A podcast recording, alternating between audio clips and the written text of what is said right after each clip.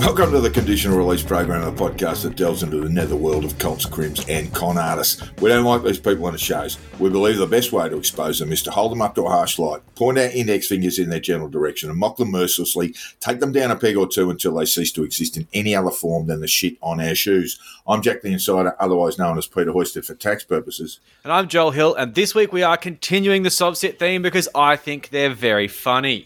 Yeah, funny and dangerous. And it is because they are very funny, but also a bit dangerous. Yeah. But also due to a few arrests made by the AFP and a lot of feather ruffling happening in the sovereign citizen space. Yes, it has been a pretty interesting week for a few people who think they're part of a parallel police force, which was a bizarre idea that probably should have stayed in the planning stage. And we'll flesh that out later in the deeper dive. But for now, it's time to take a deep breath, while we still can, and rate the muck that formed the past 7 days. What the fuck happened? It's an expensive question, but we're about to find out in the Conditional Release Program's Weekly News.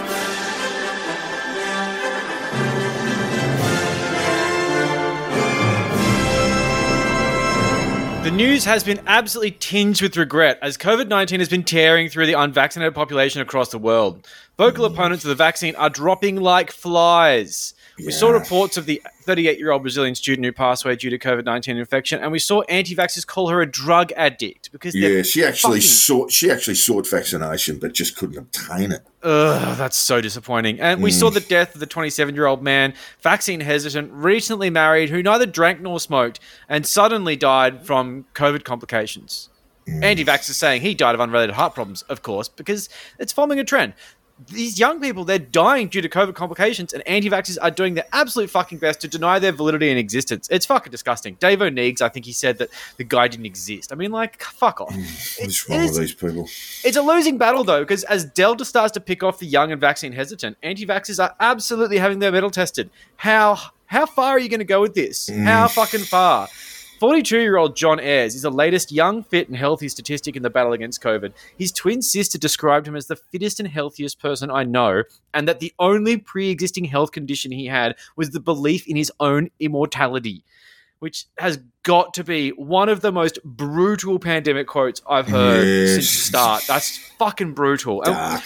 While idiots on Facebook are putting these I trust my immune system banners in their profile pictures, which is great because you immediately know they're a fuckwit, there are people who are 1,000 times fitter than these backwards idiots who are being taken in by this bastard of a spicy cough. So you got these doctors who report that many people in the throes of death are still maintaining the vaccine is poison. It's all some hoax. COVID-19's a hoax. Joe Biden. But even sadder are those that realise what's happening and realise that it was, in fact, preventable. Like Ayres was reported to have confessed to a doctor that he wished he'd been vaccinated. But by that point, it's just too late. It's just over. By then. It's fucking over. And in Florida this week, Tiffany Devereaux lost her grandmother, her mother, and her 35-year-old fiancé in the span of 5 days. Which is just an absolutely surreal sense of loss. It's hard to process. And once again, completely avoidable. That is the hardest part. All of them were unvaccinated by choice as they were afraid of getting vaccinated. So sad. Devereaux has spoken out saying the last wish of her mother and fiancé were her to get vaccinated. Holy shit. That is just horrific. So now she's out publicly encouraging people to get vaccinated, but she's competing with these well-funded, slick campaigns, these loud voices like RFK Jr. and Del Bigtree, who insist that people must die to maintain their cult leader positions. I mean, They're just drowning with the shit. They're just shittest people. We got ourselves another vocal anti-vaxxer, this time from Hillsong Church, who died at 34. Wow.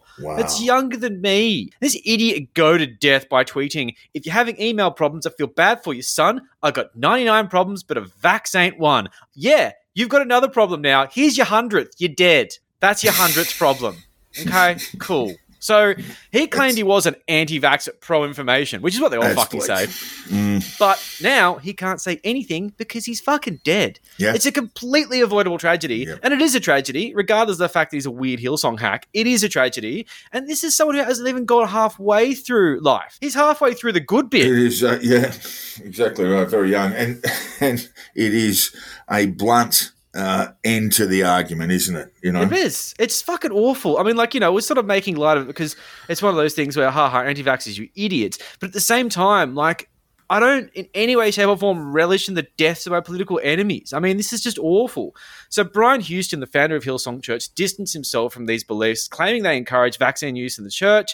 And at this point, to be honest, Houston has bigger fish to fry, which Jack's going to be covering later in the news. Yes. So you've got these idiots who will kick and scream and claim that ivermectin, otherwise known as sheep drench, hydroxychloroquine, vitamin D, colloidal silver, whatever fucking turmeric shakes would have saved them. But it's all complete horseshit. The virus is killing off the vaccine hesitant, and anti-vaxxers have blood on their hands because they're the reason these people are hesitant. Yep. People like Roger reason, Stone, definitely. Steve Bannon, Tucker Carlson, all you fuckheads on the far right in the US, and then you've got dickheads like RFK, Del Bigtree, Sasha Stone, Joe McCullough, you hippie wellness fucks who make money off supplements. You are the fucking problem. And while the vaccine is not perfect by any means, almost all COVID deaths, they're saying 98 to 99% in the US, are from people who are unvaccinated. Mm-hmm. People who have easy and ready access to the vaccine are choosing not to due to these fuckheads convincing them not to, this political posturing, and also, let's face it, not from Brian Houston apparently, but terrible advice from faith leaders. People believe in their church, and their church believes in Steve Bannon. I mean, that's just disgusting. So the lesser known in the unvaccinated category are those who are not given the chance to take time off after vaccination. These are people who are juggling unforgiving minimum wage jobs, family responsibilities, and some people just don't have the time. And there must be measures put in place to give everyone the chance to be vaccinated if they want it. Because this virus is just not fucking around. We're at the point where this is a pandemic of the unvaccinated, so just go and get your fucking jab. And as Joel mentioned, the ivermectin craze is sweeping the world, driven by pooled lunatics like Craig Kelly. And let's start with the usual caveat that there is no clinical support or evidence for the use of ivermectin as a treatment or preventative for COVID-19. But in these weird times, that does not seem to matter. And now in the US, the vaccine hesitant and anti-vaxxers are turning to veterinary drugs laced with ivermectin to ward off the virus. You know, the docs won't give them a script, so they're buying veterinary medicine. And this has led to a large number of poisonings in the US. The Daily Beast reported on Sunday from an unnamed Texan poison specialist that the use of ivermectin designed for dogs, horses, etc., were running off the shelves and going into human digestive systems with no evidence of any efficacy and causing those who take it to front hospitals for poisonings by ivermectin. Most overdoses, said the poison specialist, will be mild and simply result in some gastrointestinal distress and maybe some drowsiness, but severe overdose can cause significant neurological toxicity. The irony is, he said, in a severe ivermectin overdose, which is rare, you really have to be slamming this stuff to achieve that, patients will end up needing to be intubated to protect their airway. Meanwhile, a lot of them are taking the ivermectin to allegedly treat their COVID to avoid being intubated and placed on a ventilator. And there's an irony for you. Yeah. So if you take ivermectin in order to avoid being shuffled off to ICU and placed on a ventilator in sufficient doses, you'll be shuffled off onto a ventilator because you've wrecked your body with ivermectin. A new report known as the Cochrane Report, published on July 28, tells us everything we need to know, and it is something Kelly and his fellow disciples of ivermectin need to read, and I'll quote from a part of it. Based on the current very low to low certainty evidence, we are uncertain about the efficacy and safety of ivermectin used to treat or prevent COVID-19. The completed studies are small and few are considered high quality. Overall, the reliable available evidence does not support the use of ivermectin for treatment or prevention of COVID-19 outside of well-designed randomized trials. You hear that, Craig? And speaking of morons, the Tokyo Olympics crossed over with a Donald Trump rally Saturday night as the former president encouraged a hyped-up Phoenix crowd to boo the US women's soccer team. What this a is fucking idiot. I know we shouldn't be surprised these days, but this is a former president of the United States exhorting a crowd to boo an American sports team. It's just wokeism makes you lose, Trump said to the rally. The US women's soccer team is a very good example of what's going on, he said, shaking his head with a smirk as the crowd booed loudly. Earlier this week, the unexpected loss to Sweden 3-0, and Americans were Happy about that, he said, a line that drew laughs and cheers. If our soccer team, the Trumpster went on, headed by a radical group of leftist maniacs, wasn't woke, they could have won the gold medal instead of the bronze. Woke means you lose. Yeah. Everything that is woke goes bad, and our soccer team certainly has. Amazing. Trump, who lost last year's election, by the way. Yeah, just casually. He issued this, woke means you lose, everything that is woke goes bad, and our soccer team certainly has. He issued that by email, poor darling. Oh, good. He just doesn't have social media connections anymore. He's just going to hammer things out to whom it may concern on his email list. Very Trump reserved most of his vitriol to what he described as the purple-headed woman, Megan Rapinoe. Who he claimed played terribly. She kicked 2 goals of the US 3, which saw them win the bronze. The Donald also had a go at the US men's basketball team because he hates the NBA because they took a knee as part of the BLM protests. Yep. But he's gone quiet on that because they won gold on Saturday night, beating France and all other comers. Yep. I guess we shouldn't be surprised, as I say, about anything Trump says or does, but it is still so strange to hear a former US president sledge an actual American team competing internationally on a stage like the Olympics. And their only sin, of course, is that they've been critical of him. Which is a mortal sin, of course. Yeah, well, that's right. He just doesn't forget, does he?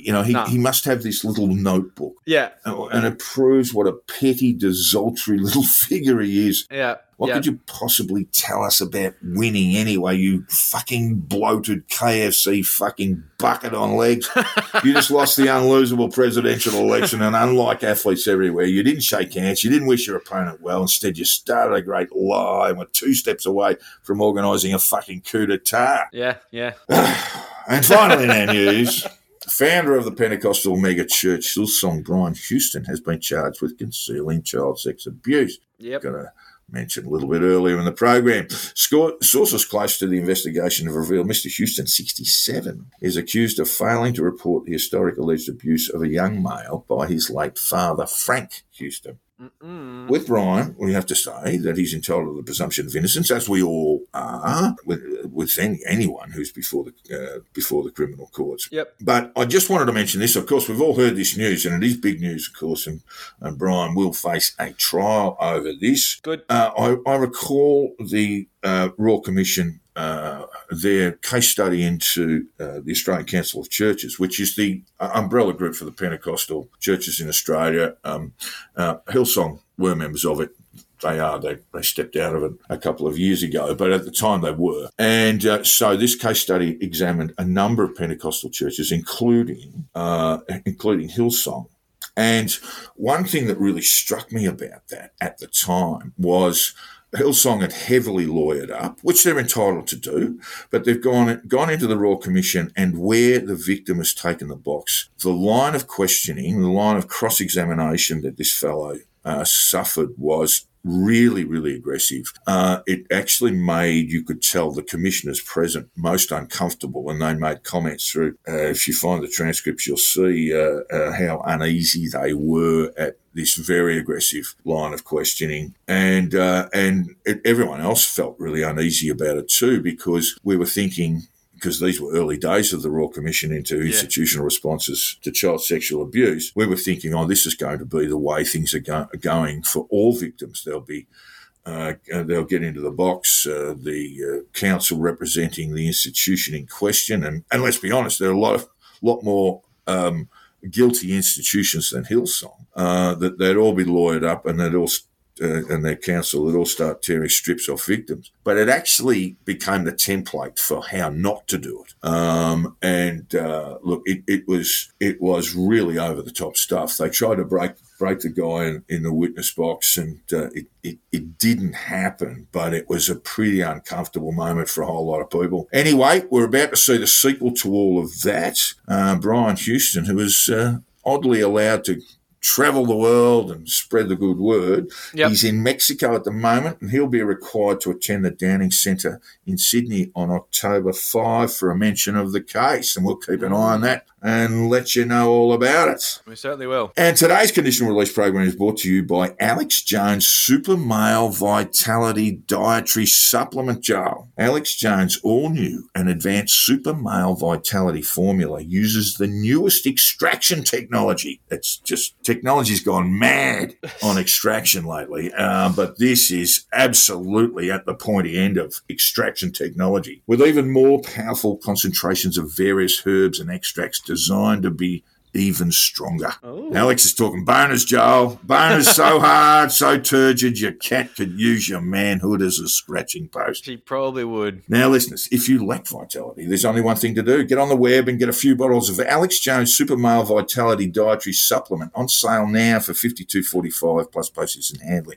That's actually US dollars, by the way. So maybe $80, you know, budget for about $80 for the 2 ml bottle. Jesus Christ. Give Alex a call and tell him the Conditional Release program sent you. Well, you probably will be paying a little bit more if he found out we're involved, so perhaps best not to mention us. He's a spiteful man. At this point, we are legally required to tell you that Alex Jones' all-new and advanced Super Male Vitality Supplement has not been evaluated by the US Food and Drug Administration, and this product is not intended to diagnose, treat, cure, prevent any disease, blah, blah, blah.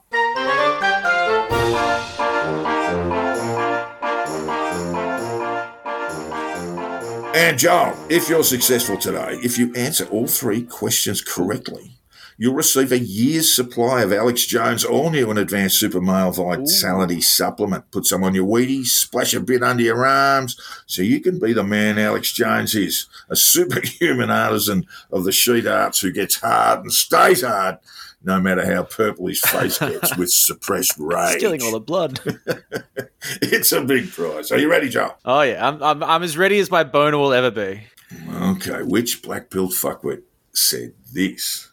This is nothing other than an extortion racket to sell the experimental genetic vaccines. Oh. Now, was that? Owner of great hair, and presumably that's the reason Vic Pohl don't arrest her every time she breaches stay-at-home orders, Monica Smith, was it the man with the cleanest scalp on the planet? Independent MP Craig Kelly. Loves the sheep drench. Loves it. Was it Merrill Doyle, a woman running a single-issue political party that is not actually an issue? Mandatory vaccines. Just go away. Or was it Joel Jamal, who claimed in a meme, everyone communicates in meme form in the anti-vax sphere. It reflects their attention span. The authoritarian movement is here. Ooh. Everyone needs to go to my Telegram. I'm going with Craig. Yay! Well done, Joel. It's exactly. Craig loves a meme as textbook.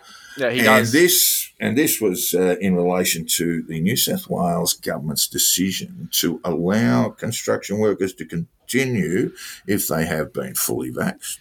Yes. If they have received a single dose in the last 3 weeks, and there are various other little clauses there, they can subject themselves to testing as well in order to get back onto construction sites. That's the one. Also, little fun fact on there, Joel Jamal, who is a cretinous little fuck who wears suits to rallies and is basically trying to get a 4% fucking bid on an electoral ballot somewhere. He's like 23 years old. He's gross as shit. He's definitely a fascist. He actually used to run Craig Kelly's social media for him. So some time ago, Craig Kelly and Joel Jamal were actually the same answer. Well, here you go. Yeah, there you go. But look, I'm sure at some point Joel has actually just sort of waded in through Craig Kelly's lustrous hair and gone, not a head louse there to be found, Craig. No, not at all. Cleanest scalp on the planet. So there you go. Question 2. There has been no clinical testing on the side effects of COVID-19 vaccines on the female reproductive system. Ooh. Wow, spicy. Now, who said that? Was it the man who believes the lying mainstream media is lying again, Morgan C. Jonas? He's got T-shirts to prove it. Was it troubled One Nation Senator Pauline Hanson? She has been very troubled lately. She's just a bit irrelevant. That's all. That's most of her troubles. Was it troubled One Nation Senator Malcolm Roberts? He's very troubled. He's fucking troubled. Or was it the member for Kennedy, who was generally regarded as the maddest MP in the federal parliament until the pandemic came along and put him squarely back in the middle of the field? Bob Catter. Didn't it? Yeah, he really was like the lunatic who thought the satellites were watching it. So now everyone's like, oh, Bob, you're so sane. Yeah. How troubling. I'm not sure about this one, man. Like, this is going to cost me a solid boner. Walking continent of common sense, Bob Catter. Right. Absolutely. I'm going with Malcolm Roberts, but it's a guess. Take a tick. You're on the way to Bonus City now, mate. Yes! Well done. Malcolm Roberts said that. There has been My no clinical... dick just said, yippee!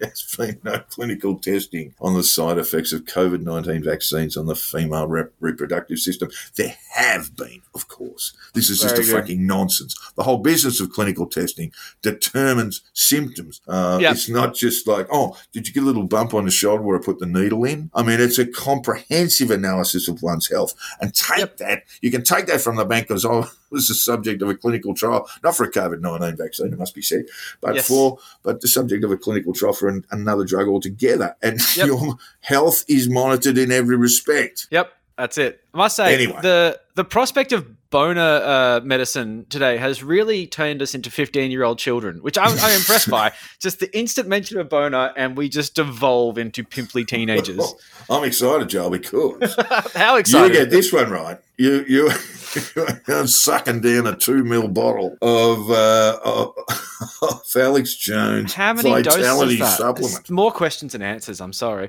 All right, let's get this one done. We better get you started on the clinical trial of it. Let's see. You'll have to answer this one correctly first. And the quote goes, "There is going to be immense pressure on Australia and many other nations to comply and go down this route of vaccine passes. But we should push back for the sake of freedom!" Now, what's that? Huge fan of ivermectin, not allowed to be found in his body, but I can't speak for his pubic region. Ricardo Bozzi, you know him, don't you? Mm-hmm. A fucking con man at the highest order. By the way, the actual clinical advice around ivermectin is ivermectin wasn't solving any problem because the level at which it worked was so toxic it could involve life-threatening organ failure. That's the current clinical advice. Anyway, was it Cabaret Fan, the member for Manila, and the retiring member for Dawson, which is not yet in the Philippines, but if he had his way, it would be George Christensen. Absolutely. Yeah, member for Manila. Love it. Was it arguably Australia's greatest physical comedian and creator of the sketch comedy hit, "I just knocked an entire table of cups and saucers over because I'm a fucking clod with the spatial skills of a rhinoceros with agoraphobia"? Oh, he did. Still a bankrupt, and with his party, the Great Australia Party, being asked to show cause by the Australian Electoral Commission why it should not be deregistered. Due to lack of interest. The man who heads up that mountain of fucking chaos, self-declared senator in exile, Rod Culleton. Who said it? Or was it candidate for the Informed Medical Opinions Party while lying that 2 vaccinated men had died suspiciously after receiving Pfizer jabs? Michael O'Neill is a name you can quite easily forget. Go on. I'm feeling like it may be George Christensen. Is that your final answer? Oh, my boner just sighed. I have to. I said it. Yes, you've won. Oh! You've won 2 solid milliliters of Alex Jones Vitality Supplement, Joel, because, yes, it was, in fact, George Christensen. And if we look at the answers across our competition today, all 3 are weird and wonderful fucking horrific stuff that Black Bill Fuckwits have said were said by members of the Australian Federal Parliament. Isn't that depressing? We've got little Malcolm Roberts, a man who makes jockeys look fucking gargantuan, and then he is tiny, isn't he? And George headed it up, as well as Craig Kelly, both independent MPs now. Yep. Oh, so that's what we've got to look forward to in this country. And now we ask listeners to send us an email if they've come across something really, really stupid said by Black Bill Fuckwits.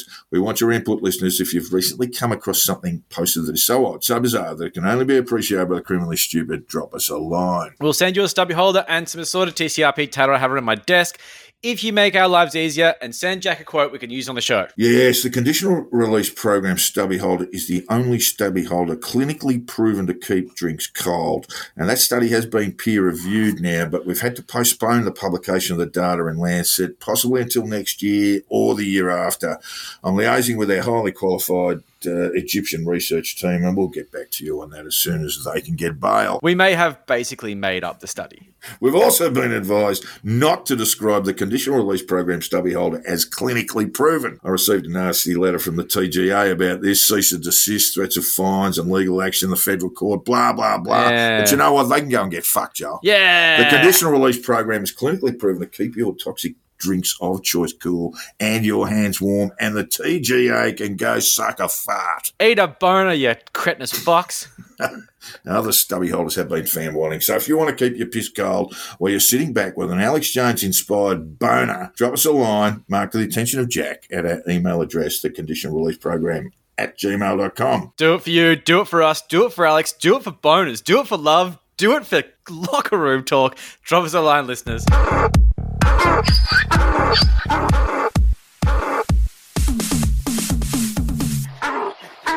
And kicking off our anti-vaxxer update this week are the stats, of course, and we have 29.7% of the world population has received at least one dose of a COVID-19 vaccine, with 15.3% fully vaccinated. 4.4 billion doses have been administered globally, and 40.04 million are now administered each day. We can see a slight increase there, except for this one thing I keep mentioning. Only 1.1% of the people in low-income countries have received at least one dose. That sucks. Can't kill a pandemic with vaccines unless you vaccinate everyone. Yep, well, even the poor.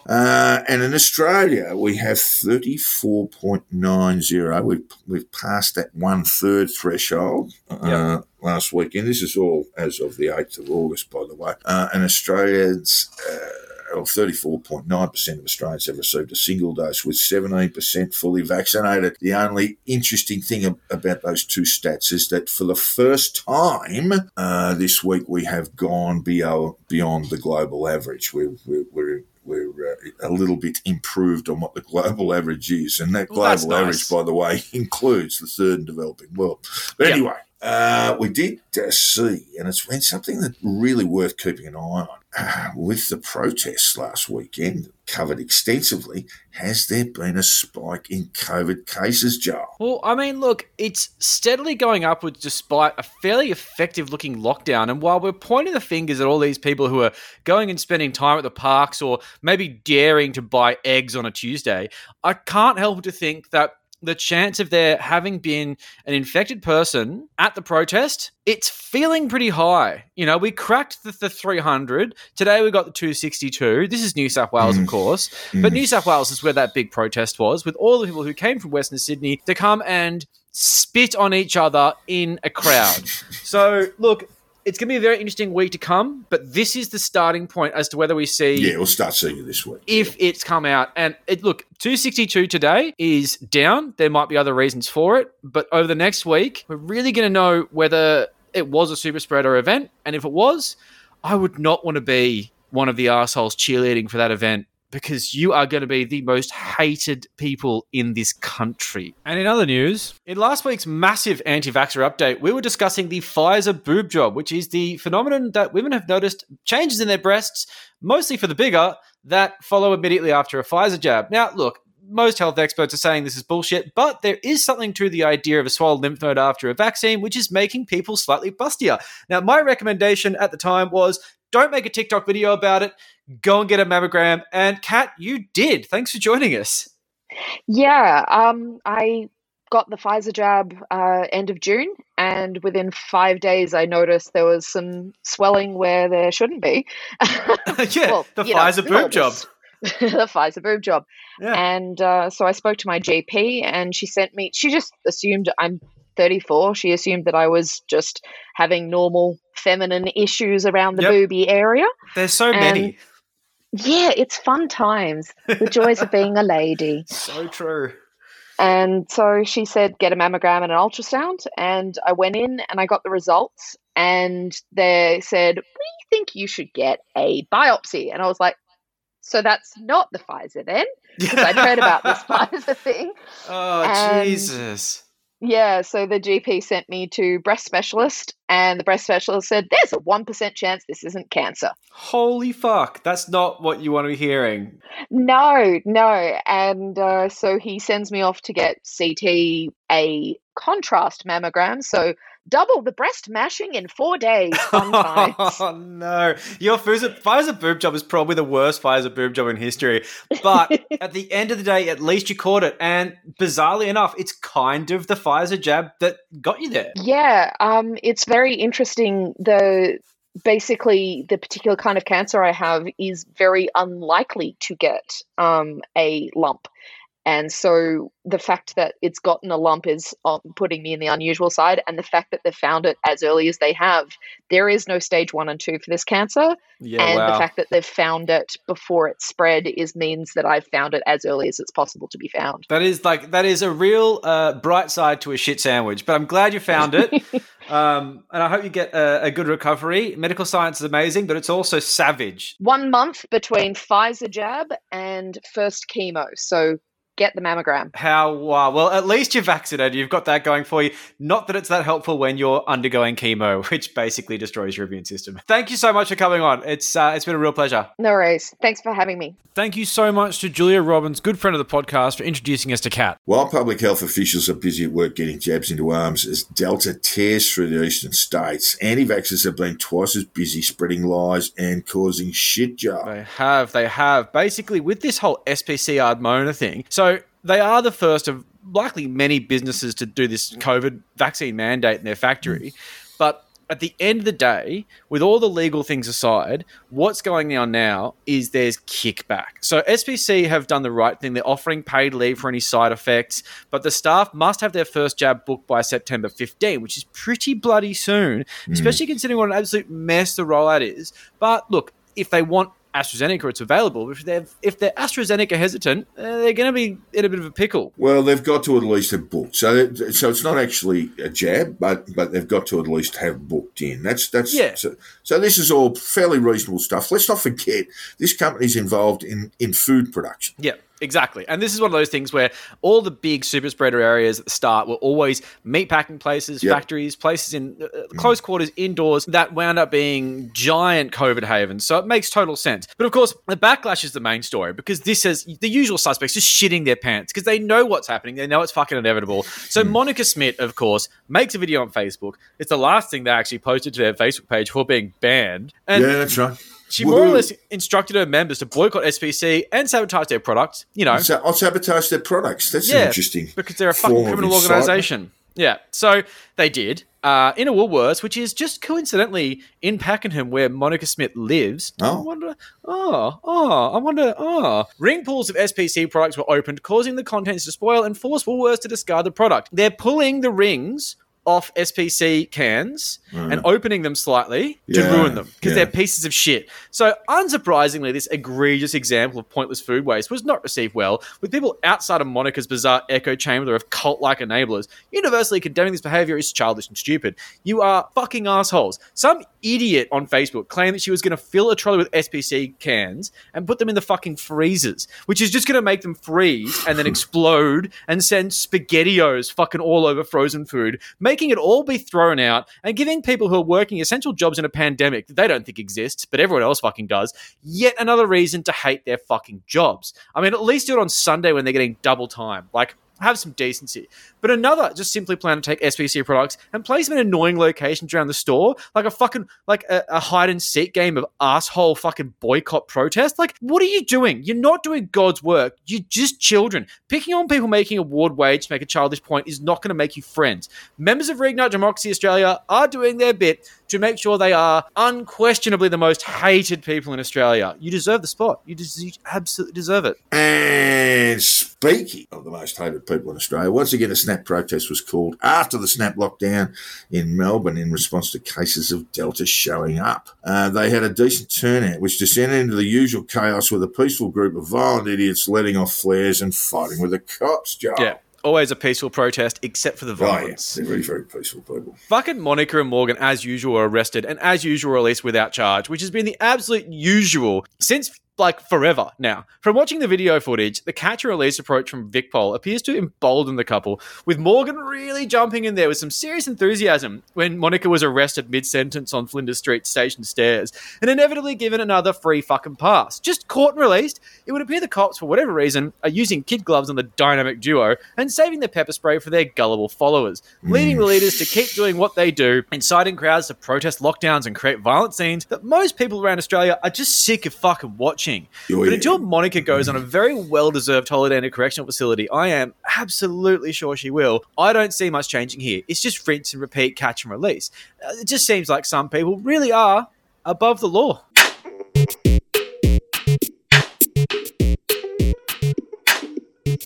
The past 12 months have been truly strange times. We've witnessed a dramatic uptick in conspiratorial thinking due to the unprecedented uncertainty that comes with a once-in-a-lifetime pandemic event. You may have noticed it's happened. It's a bit of a thing. Distrust in government has materialised through social media into an organised form of extreme right-wing rebellion. Freedom. What could possibly go wrong, Joe? Oh, yeah.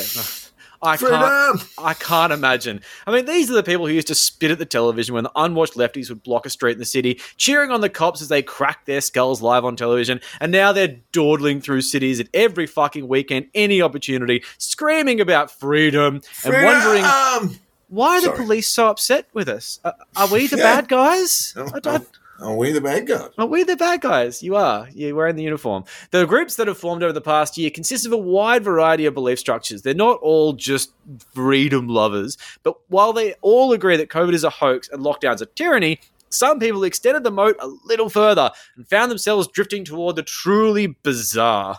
Yeah, on Monday, the 2nd of August, one arrest was made and search warrants were issued in 3 states by the AFP and Queensland's Joint Counter-Terrorism Team. Ooh. Now, we can't talk too much about this as it is before the courts and subject to further investigation, but at face value, it is a sign the SovCit movement is becoming increasingly dangerous. The AFP has said they believe the group did not have the resources to conduct actual attacks, which we know means mass abductions of public officials, including the Prime Minister and state premiers, as well as health officials, senior bureaucrats, etc. But there is a simmering hostility there that clearly indicates these people are dangerous, and perhaps some of those who tune into the hostile vibes on social media are the next generation of lone wolf attackers. AFP Assistant Commissioner for Counter-Terrorism, Scott Lee, said it was concerning a group of people had arranged the manufacture of AFP replica badges and creation of a false video online. We have found no evidence this group has the ability or has actually attempted to carry out specific violent acts in support of statements made by members of this group, Scott Lee said.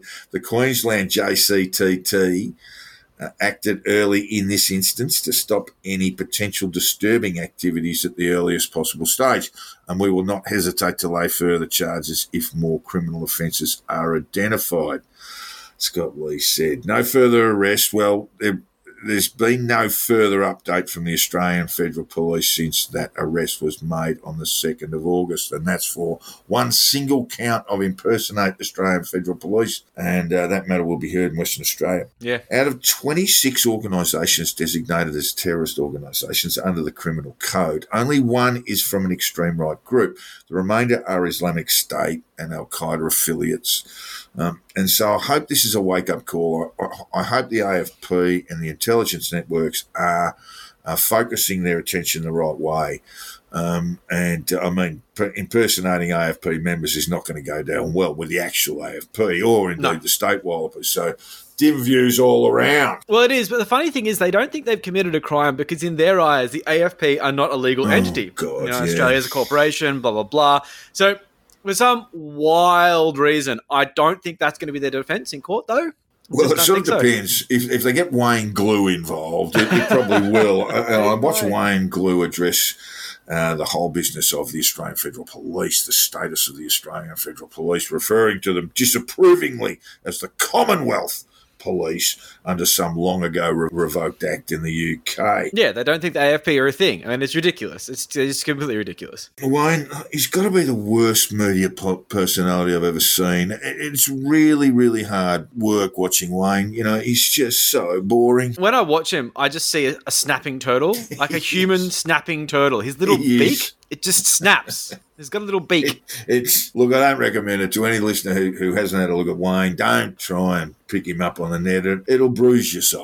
You just need to look, maybe it's Wayne's fault. Maybe Wayne needs to pick things up a bit, and maybe someone should hunt him down and hit him up with 50 milligrams of tryptophan with a tranquilizer gun once a day, every day. I think it'd be a lot cheaper to just spike his Weet Bix, because he does look like the kind of guy who does eat Weet Bix every morning. He really does. He's got Weet Bix vibes. But look, this is the kind of subset we're used to. You know, the Wayne Glue snapping turtle who just really likes saying the word treason a lot. Oh, it's treason. It's treason. And he's a grifter. I find it's treason. And he sells bullshit legal cheat codes at these little workshops. You can't question his actual metal. The guy really believes his bullshit. Like, he lost his house testing the theories, and he put his money where his snappy little beak is. You know, most of our SovCits are just boring, blotchy con men like Rod Culleton. You know, he doesn't fucking really believe it, I don't think. You know, he's just riding away. I don't know with Culleton. I think it's always pretty much self-serving exercise. Yeah, exactly. I mean, so for the most part, SovCits are just annoying. They argue with cops about driving and make tons of content, usually video, which is the most inconvenient form of content ever. But when and if, when, how will they cross the line into organised violence like they tend to do in the States? Or will it be a lone actor, some sort of lone wolf type, while the groups take all the police attention and surveillance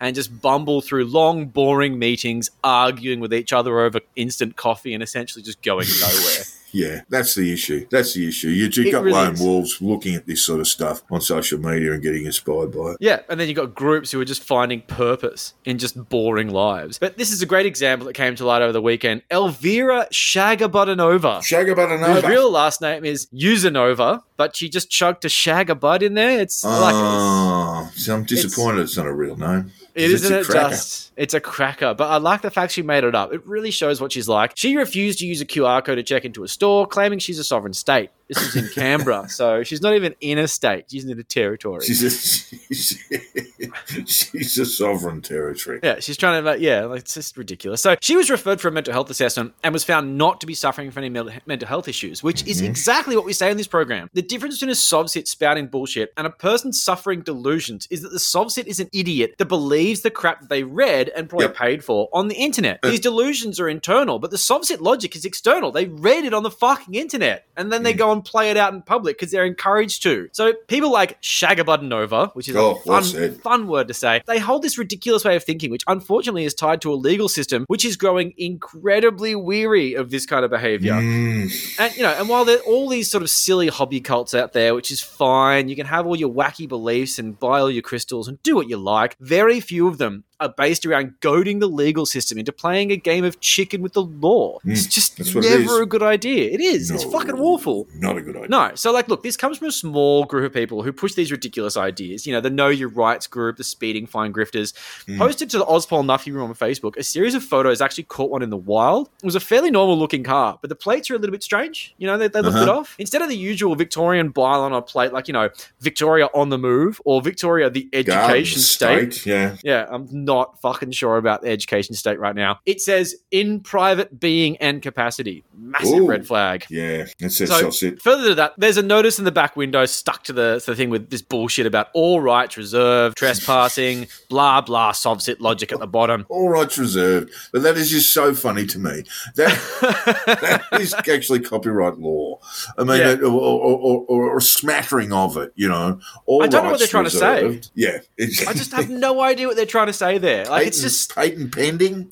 I am a trademark. That's right. Just in case my dismal life ever gets made into a movie, you're going to have to negotiate with me for a chunk of dough if that ever happens. That's pretty much exactly what it is. Yeah, that's essentially what it is. So these guys are literally fantasizing that Hollywood will come and knock it. It'll be some trash about fucking Black's Law Dictionary as usual. Yeah. So essentially, the cops arrived. They removed the plates, and I assume they waited for the driver or the traveling free man to come back. And it's absolutely clear where they learned this nonsense from. Proudly displayed on the back window, the stickers saying, know your rights, and Aussie speeding fines, advertising the websites, and encouraging people to go to the same grifters they went to, because these people convinced this idiot that they don't need to register their car, and here they are doing as they were told while the police investigate them. And look, I want to say a big thanks to Timmy H for the tip. Go ahead, Timmy. This was great.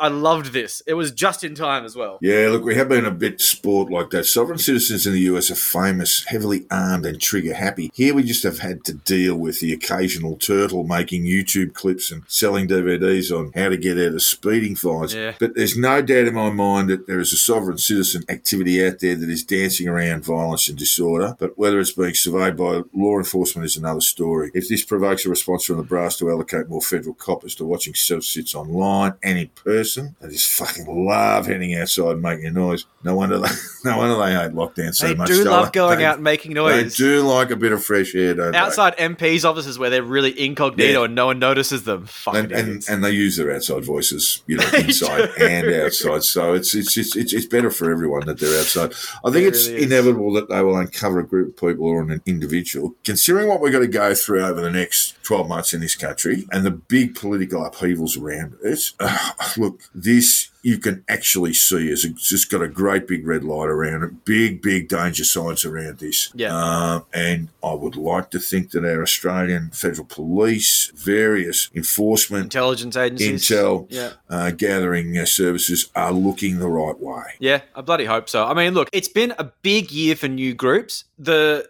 group that immediately comes to mind, which I would imagine is well on the radar of law enforcement, is the Australian Peacemakers. It's a relatively new group, but they're looking more and more like that sort of textbook US-style Christian militia as time is going on. Yeah, definitely carry all of that sort of noise around them. That's right. They really do. All the Bible-bashing shit, and the weird secretive nature of them is really sketchy. So the objective of the Australian Peacemakers is to support and defend the people of their God-given rights, which is so terrifyingly vague. I mean, I believe they're basically just making up what God-given rights are as they go along, just whatever they want them to be. So while they don't pitch themselves as a SovCit outfit as such, they have massive SovCit vibes. I mean, their leader, Nick Banjo Patterson, was arrested in late May for playing up at an anti-lockdown protest. Well, not just playing up. He was charged with several accounts here throughout 20 charges. And think about 6 counts of assault poise. Yeah, and he was remanded for a month, you know, and then he got conditional bail. A month later. He's been very quiet since. He was conditional release. He actually was. Popped on a quick conditional release program. Yeah. That's the one. That's actually really funny.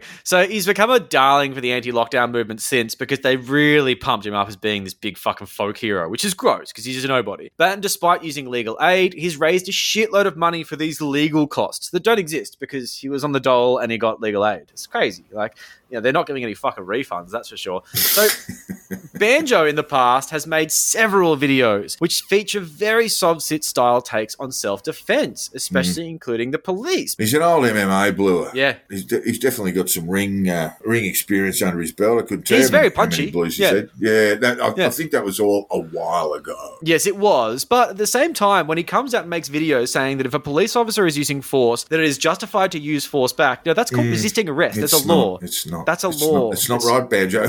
No, it's not right. I don't know who taught you criminal law, Banjo, but... Yeah, but that's... You should get a refund. Yeah, it's really bad. You're about to find that out, actually. That's fine. Yeah. So this really is at odds with what the court believes. There's actual laws around this. So I'm expecting these videos are going to be used against him in court when he finally gets there. But who knows? Who knows? Either way, it's not a good look. So this whole justification for assaulting police is one of the key elements of the Peacemakers and one of the reasons why the feds are going to be watching very carefully. They don't like being punched. It's a really big issue for them. They get quite shirty about it. Yes. It certainly is.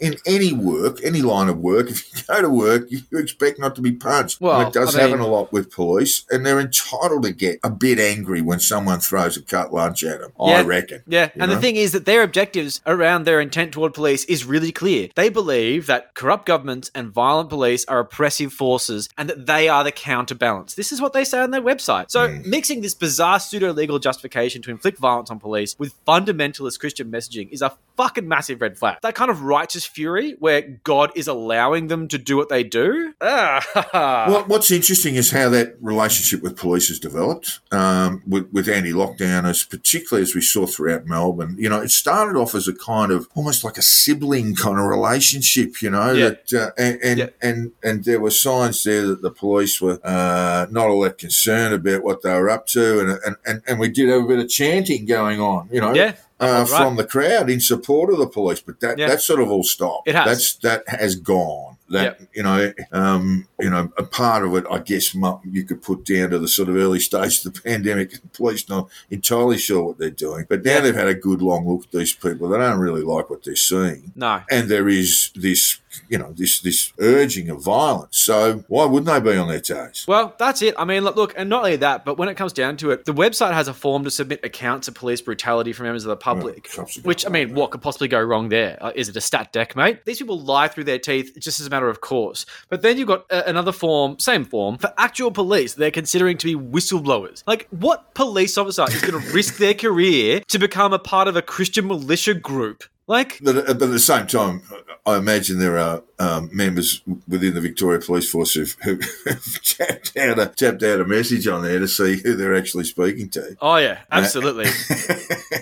So absolutely. Shall we meet you at the Hungry Jack's in Paran, and we'll chat further? That's it, yeah. Yeah, that's it. So, look, technical response group waiting for it, but yeah. Yeah, that's pretty much how this is going to play out. So, I mean, the Peacemakers seem to be run on donations and selling merch and memberships and shit like that to the group. Yeah. The memberships, they initially focused on joining the group as like a supporting member, but now it's to actually access the communication to the group, because before very recently, they were discussing matters in open on Telegram. And everyone says, oh, it's an encrypted messaging app. No, you click a link and you get to see what's being said. There's no secrecy. Just make an account, click on the link, and you get to watch everything. So they're closing this group to move to a private server where it's pay for play, and members are vetted for legitimacy to prevent basically media, law enforcement, us from listening. And I mean, look, I get the idea of privacy. I get the idea of hiding away from trolls and people that don't want to be there. But this sounds a little bit next level. This sounds like they're really trying to hide something, and they keep on saying that this is to organize events. What events? What events are you hiding that you have to make sure that the cops aren't listening to? Sounds fucking sketchy to me. Yeah, it's a little bit sketchy, yeah. But look, again, it won't stop police and good intelligence officers getting in there and getting... Absolutely fucking not. You know, I mean, no, absolutely not. These people are dumb. These people are really stupid. And look, it's not... We are now getting into that sort of almost sort of neo-Nazi territory where, you know, they can easily be hacked open, but they think they're a brick wall. You know? They think they're a move ahead of everyone else, which is fucking wrong. So look, a move toward a Christian militia group that bases their legal ideology on chit packet SovCit bullshit, comparing this with the righteous fury of their vague interpretation of what God wants, is absolutely going to end badly. I don't think I'm being speculative there. Nipping it in the bud seems the only way to kill it, you know, to squash it before it starts. But once we start picking and choosing which organisations are allowed to exist in Australia, I mean, maybe we are fascist. So, like, you know, I don't know where the line can get drawn, but the line is pretty clear that when you start claiming you're going to hold law enforcement to account with violent, justified reprisal, you're forgetting the golden rule of government, which is the state have the exclusive power of violent coercion. And if you challenge that, for better or worse, you're going to find out exactly what that exclusive power consists of. And that's why I sort of wonder why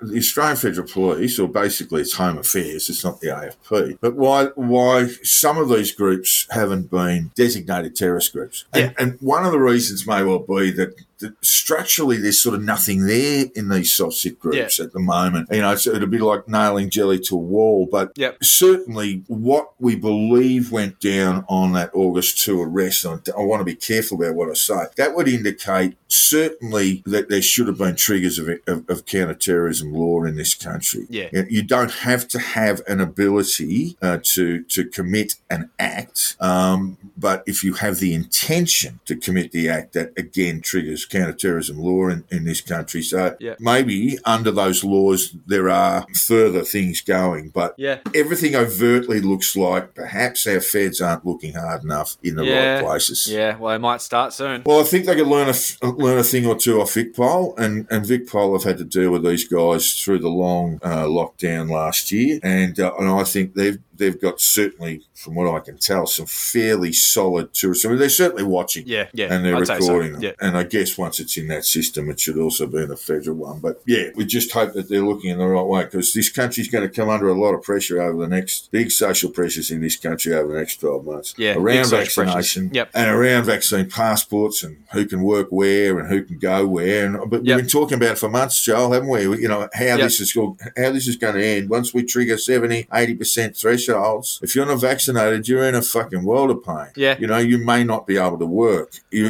And those people are going to be super fucking angry. They are. Really fucking angry. So this is almost, you know, this is fucking foreplay compared to what we can expect over the next 6 to 9 months. Yeah, absolutely. It's quite concerning. That was a bit fucking dramatic. So let's start talking about funny people again. Karen Brewer is a good one. Karen Brewer is very funny.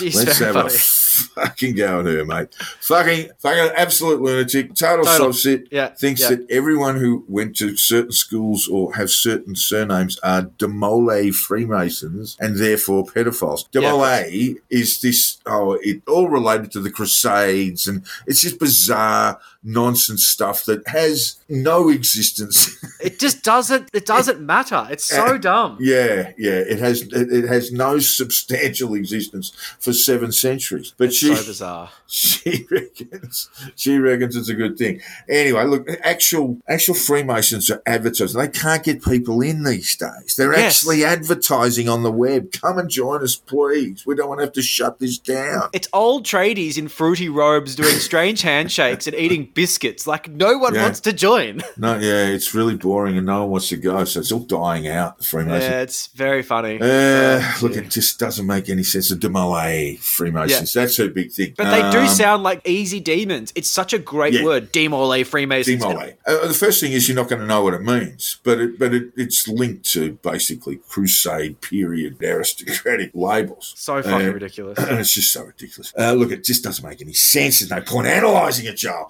A few private schools are probably breeding grounds for weird perverts, but she takes it to a strange place, does Karen Brewer. Maybe she's on to the fact that a few schools are a bit fucking weird and they probably have some background, you know, rituals, but, I mean, she just takes it too far. It's silly. Oh, well, it's not just taken too far. It's taken to the actual extreme. You know, it is. You actually can't get beyond there. Yeah. On August 31st, people are to assemble at every branch of government, federal, state and local, across the Tasman in both Australia and New Zealand. ANZAC, she's really big on ANZAC, and just kind of stand there. Just stand there. Going to stand there motionless in silence from 9 a.m. to 12 p.m. That's August 31st. If you're around one of our parliaments and not in lockdown, you can get up there and have a bit of a stand. No, it's meant to actually be during lockdown. I've got this flyer down here, which we'll mention in a second. It's meant to be during lockdown. Yes, well, there you go. So that'll go really well. That'll go fucking well.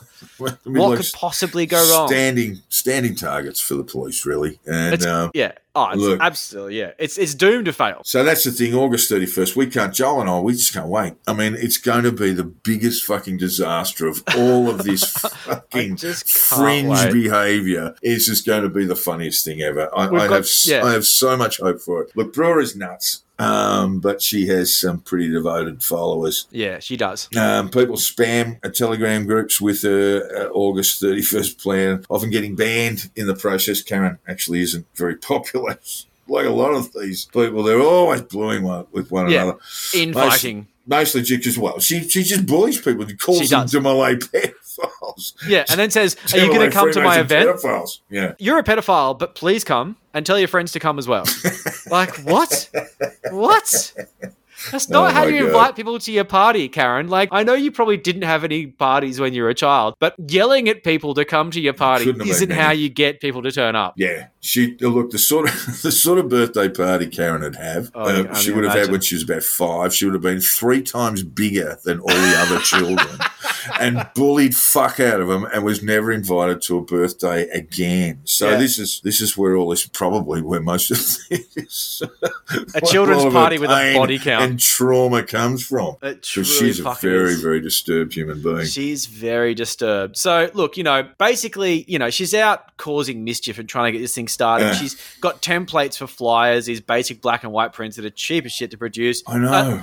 Is it terrible? They are actually design outrages and need to be burnt on that for that alone. But it's so contrived. It's this sort of fundamental banged it out an old Olivetti fucking typewriter type flyer. Yeah, it really is. Yeah. It's not well formatted at all. It's terrible. No, it's not winning too many design prizes. The thing is, right, so, it's actually working. This is another post in the Ospol Nuffy Room, which has been absolutely gold recently, which is a flyer dropped in Katoomba. And, the thing is that while no one's going to turn up and while the idea of airing out Bill Heffernan's ridiculous pedophile allegations is a weird objective to have for taking over the government. Strange, you'd have to say. Yeah. It's just one of these things. These people are serial pests and they're just annoying.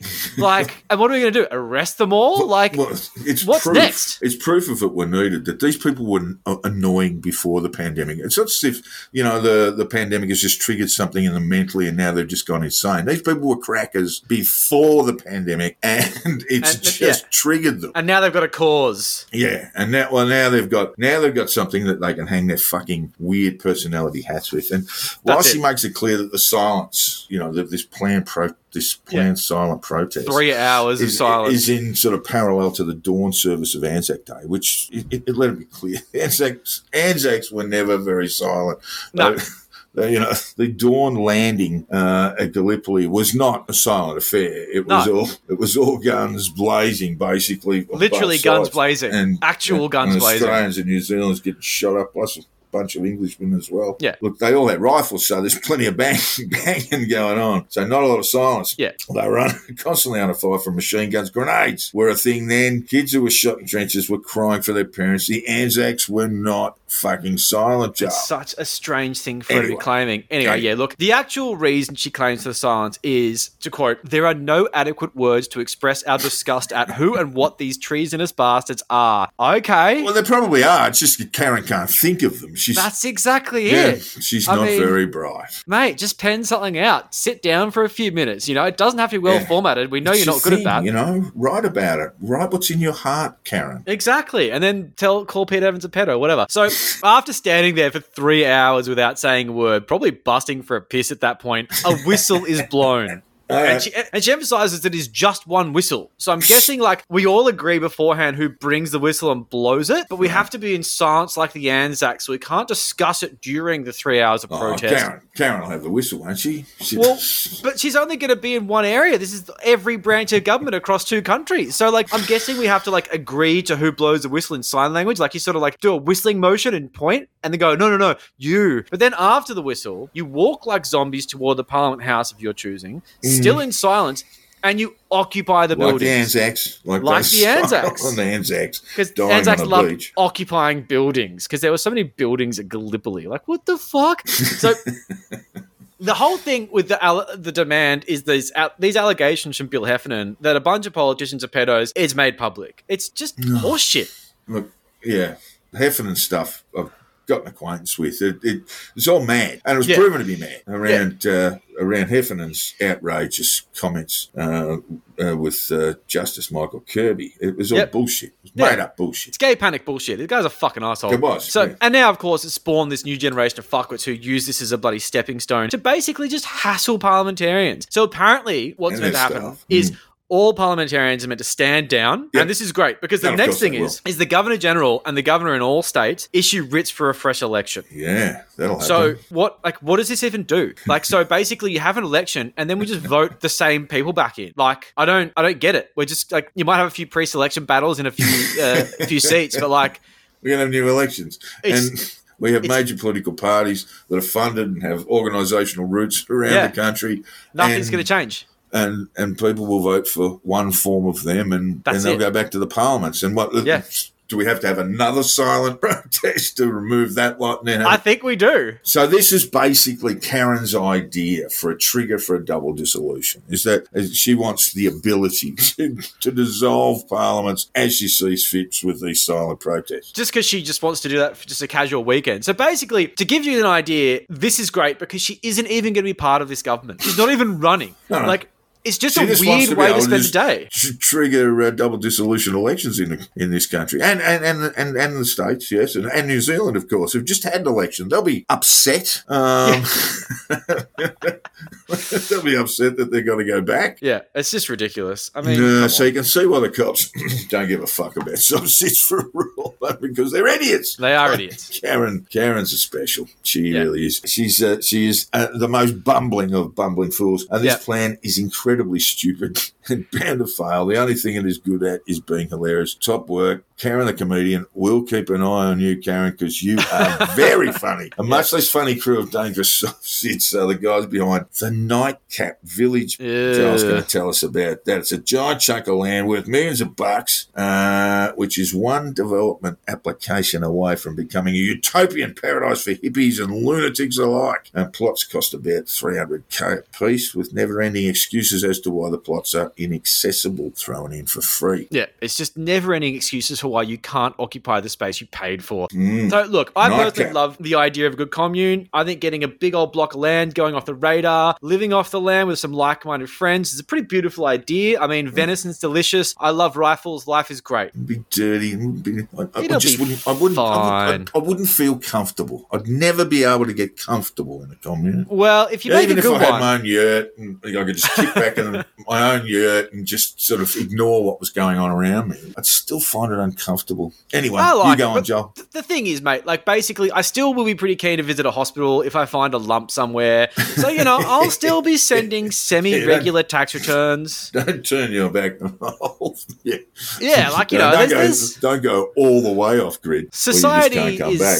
Still kind of okay. So, you know, I do that. But getting out of the rat race is pretty appealing. And sadly, when it comes to sovereign citizens, people do it all the time. They don't really like laws. They're not big on laws. And that really clashes with law enforcement because they really like laws. So there's a real, like, there's a quandary there. It's tricky. Now, Nightcap is a very complex story and we're not going to go into it here. But a backbone to the project is that once the village is established, they plan not to follow Australian law. What? They've given blocks of land to local Aboriginal elders and they're claiming sovereignty under this completely made up kind of indigenous law. It's got fucking red flags all over it. Now, the brains behind this element of the project, Mark McMurtry, is a SovCit from way back who runs the OSTF, the Original Sovereign Tribal Federation. It's a SovCit group. And while sovereignty was absolutely never ceded, and believe me, I'm not fucking saying that it was, the idea of casually buying a block of land and claiming that it's under a so-called tribal legal system, their words not mine, is just not how this fucking works. And of course, you can tell the OSTF are so legit because they're aligned with Rod Culleton and the Great Australian Party. Culleton, if you didn't remember already, was a senator for Pauline Hanson's One Nation Party. Yeah, briefly. It's just but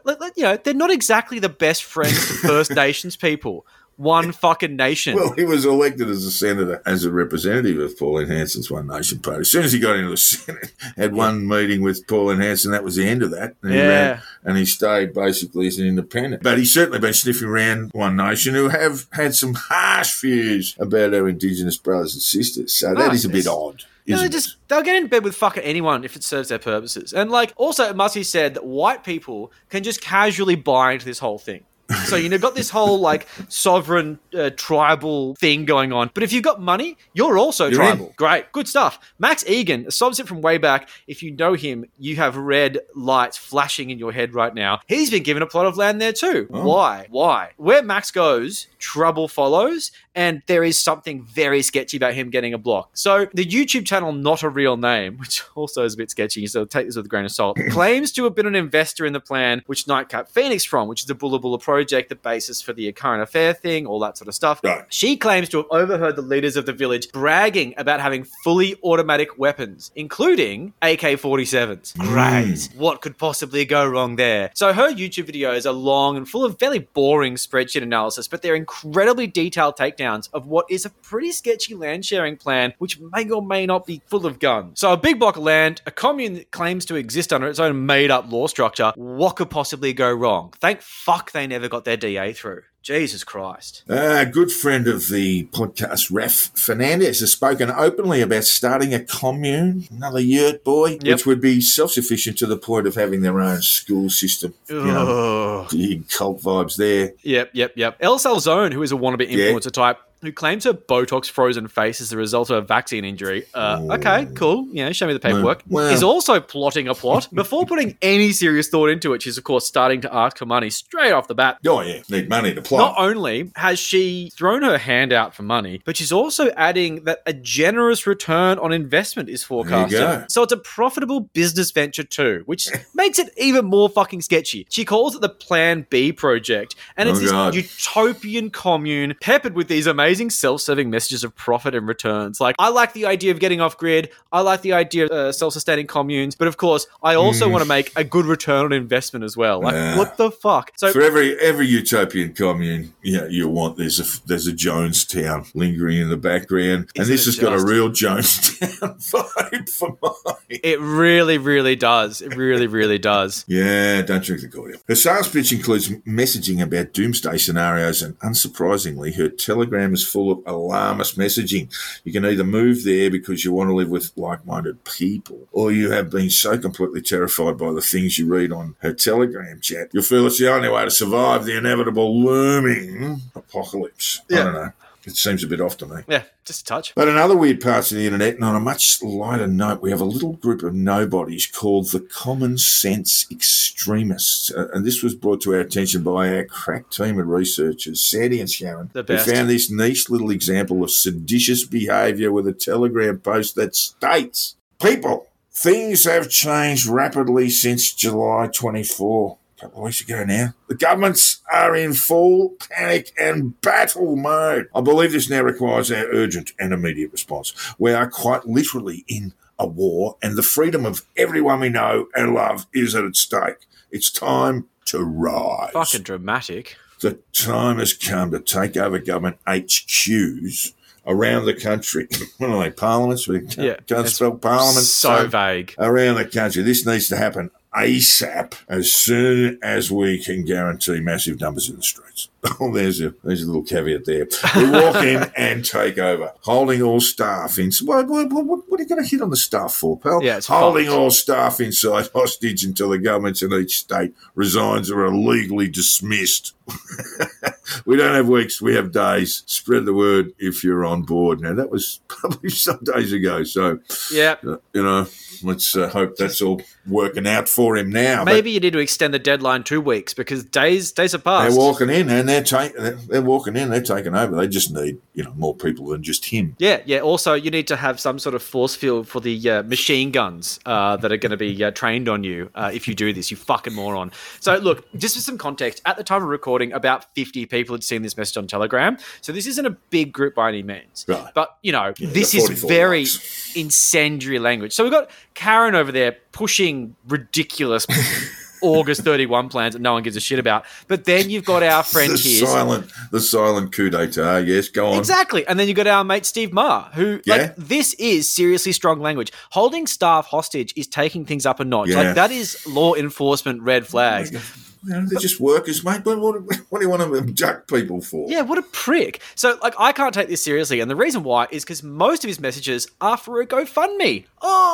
Yet another fucking grift. A class action lawsuit to take on public health measures during the pandemic. I would never have guessed that, Joel. But go on. Yeah. Who would have thought? So, he's looking for $2.5 million, but he's cruising around $1,250 at the moment. So, you've got $1,250, and his ultimate objective is $2.5 million. Yep. He doesn't plan. He doesn't think small, does he? He's fallen short so far, but who knows? Yeah, a little bit short. Future's bright. So he started sniffing around Nathan Buckley's Facebook thread, offering to join forces in fundraising because, Nathan Buckley's a bit better at it. There is the sort of trail mix of sovereign citizens I'm seeing right now that sort of stand out from the crowd. That's just a sample of the absurdity that's becoming a true new normal for alarming amount of people, normies who have just taken up arms to just join these weird groups. Freedom! And while violence is clearly a last resort for anyone who's trying to make a point like this, the belief that they're on God's side, that the law is actually whatever they really want it to be, they just make it up as they go, and that they will be hailed as heroes in the fight of good versus evil. And you do have this, basically this Travis Bickle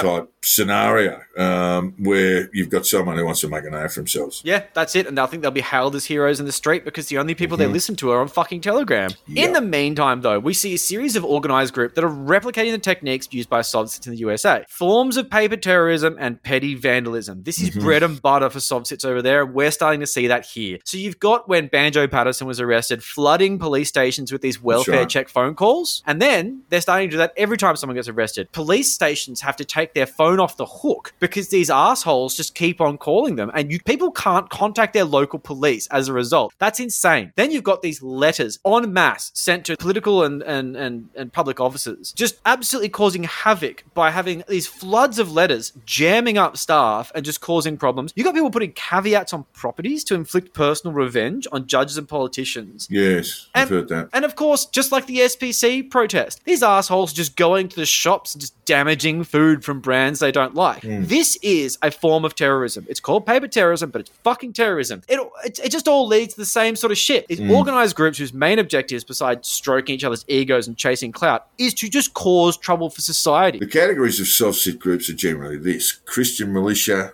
bizarre lone wolves, mad hippies, and Steve the Loser. You have the peacemakers who went off-grid to make plans we aren't meant to see, with serious money coming in through donations and a terrifying righteous fury aimed at cops. We have Karen Brewer, who's a fucking idiot, with a plan that literally makes no sense that nobody is going to actually turn up to. Can't wait, Karen.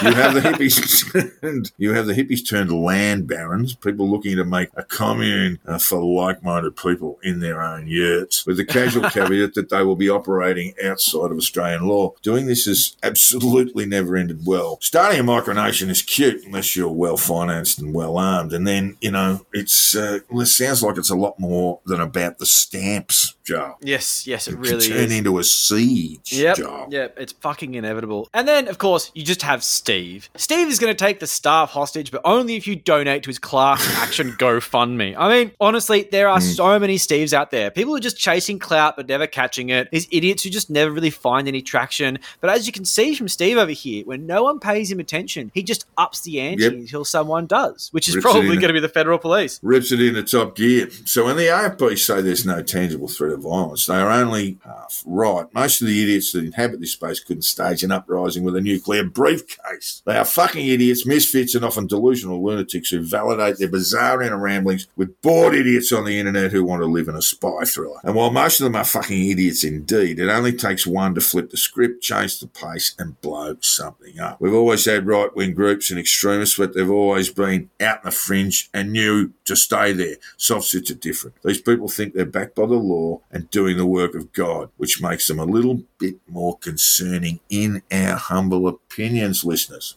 And we're going to park that all there because it's time to jump into the turbocharged Monaro of the anti-vax movement and see what sort of week he's had. It's always been huge. How huge is it this week? It's the week in Pete Evans.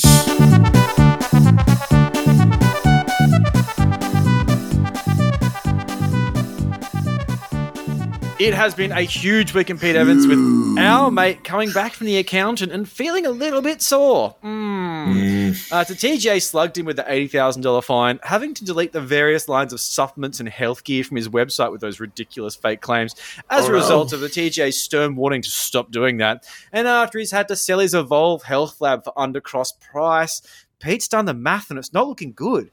Uh-oh. It's an Excel spreadsheet full of minus figures and little red numbers. No good. Red numbers, red. Very sad. Scary numbers. They're the worst kind. So the Evolve website probably has about 10 subscribers and he can't sell books anymore.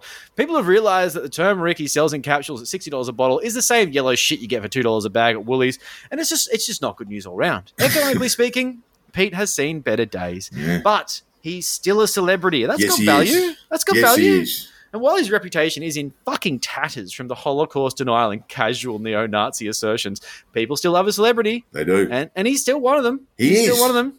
He is, for better or worse. So he's gone and signed up for Cameo. Now, what's Cameo, Joel? What is Basically, what you do is you pay X amount of dollars and you get a celebrity to say stuff you want them to say. It might be like a birthday shout-out. Happy birthday to Joel, that sort of thing. Basically, Gilbert Gottfried does them for about $300, and I've always wanted to get my friend Isaac one because he loves Gilbert Gottfried, and $300 is so much money. So for a casual $50, not the $300 US that Gottfried's asking.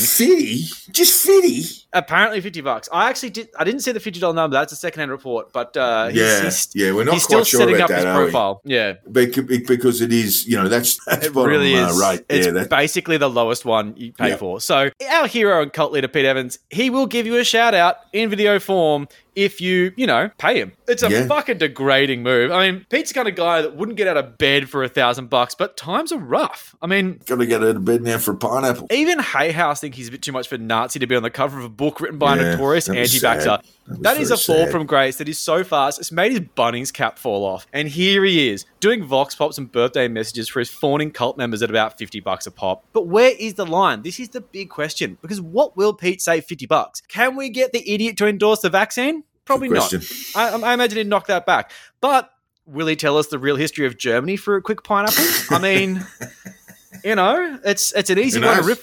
He knows it. He certainly knows it. He got that history. He got the real history. Yeah, He studied. He's done his research. So Pete's about to have his metal tested once again when he realizes that 99% of the requests are going to be calling him a Nazi and trying to trick him into saying something stupid. Yeah, it's going to be a bit of that. It is. And being Pete is hard. It's not fun. It kind of really sucks. Hard. It kind of sucks. But the thing is, grass-fed salmon doesn't pay for itself. And he's not one to work hard. So this is kind of what it has to be. Like, he's not going to go and get a job. Imagine Pete the landscaper. It'd be great. Clearly, the next stage in degrading career regression is to become a celebrity sex worker, offering wildly expensive tantric sex getaways where a lucky winner can spend the weekend rooting Pete over a nice low-carb salad. Because I just don't know what else he's got left. And he's got bills to pay. It's a good idea, Joel. I mean, I hope he's listening in, because there is. There's a business opportunity right there. There is money in it. There is absolutely money in it. And this is the thing, like Pete's not a big worker, so he loves residual income, but all his residual income streams have dried up. Yeah. So for now it's cameo spots, but who knows what's next? All I know is it's a sign that poor old paleo panzer tank Pete is clearly struggling to make ends meet. Now, Pete's never liked the peasantry much, so it's going to hurt all the more when he joins their ranks. And you have been listening to the Condition Release Program with your host, Jack the Insider and Joel Hill. If you haven't already, hit the subscribe button, and if you enjoyed our bullshit, throw us a 5-star review on your podcast app. Jack can be found on Twitter on @JackTheInsider and Joel on @CrunchyMoses with a K. We've set up a Facebook page you can find fairly easily. Now, promoting a podcast is easier said than done, and I must say some of you must be doing this because our numbers are fucking going up. But if you would share this episode, there's never enough. We want to reach ears, so please share this episode with your friends, family, randoms. 10 points if you post on the Ozpol Nuffy Room, because I can't do it. It's fucking embarrassing. You can't do it yourself. All right, Joel. You can stop the begging. Not good for your soul. And finally... All feedback, tips, and death threats should be sent to the Conditional Release Program at gmail.com. We would love to hear from you, even if you're forwarding us yet another annoying flyer about August 31st. Fuck off, Karen. We aren't going to your weird silent protest. I'm so tempted to go, but that's a whole other story. See you later. It will be funny. See you, listeners. See you then.